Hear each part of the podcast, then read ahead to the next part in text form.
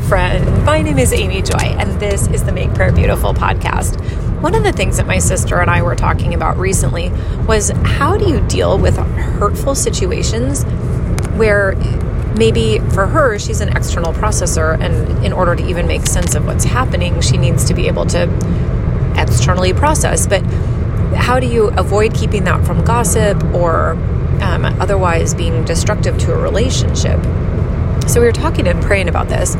One of the things that I really appreciate that Bill Johnson said, um, or at least as my understanding of how he what he would teach, is he would say you don't ever want to go to someone um, who dislikes either you or the other person. Like you want to find a, a person that would be for both of you, who is um, going to be giving good advice um, out of a heart of love and compassion for both parties. Okay, well, that's very lovely in concept. I'm not convinced how practical that would be um, in reality, but I mention that just because I do think it's a very lovely idea. But from a practical standpoint, one of the things that we talked about was in the book of James, I think in chapter 5, it says, Confess your sins to one another and pray for each other so that you may be healed.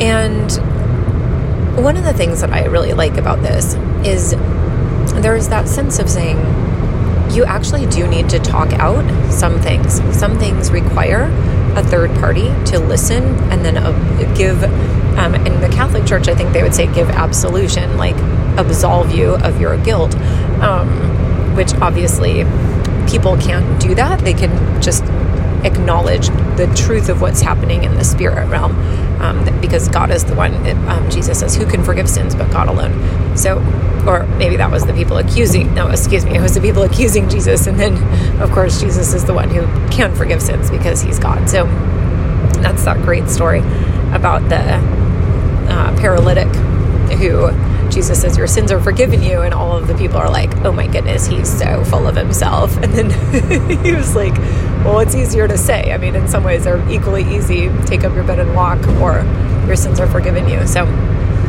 when he said, I'm going to show you that I, the Son of Man has the power on earth to forgive sins. So he turns to the man and says, I say to you, take up your bed and walk.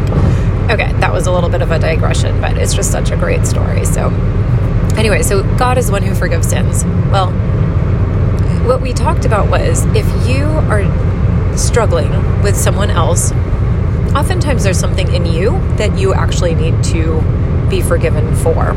So if I was dealing with envy, or um, let's say, okay, here would be maybe a real life example. So my business partner, Bob, is a wonderful person.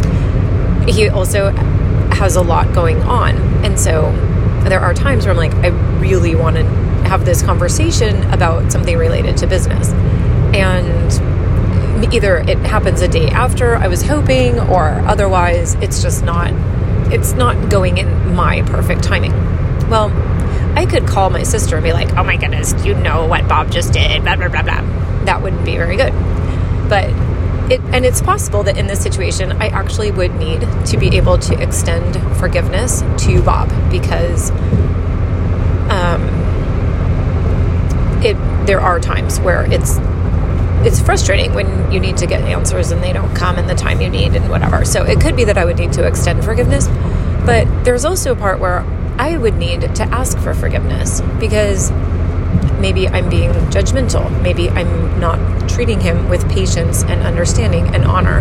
Maybe I am um, being irritable or unkind in my mind, which those are not fruit of the Spirit. And so then I would both extend forgiveness, but then I would also need to ask for forgiveness. So that might look like, hey, Janelle, I am not being kind to Bob in my mind. And I am confessing that to you.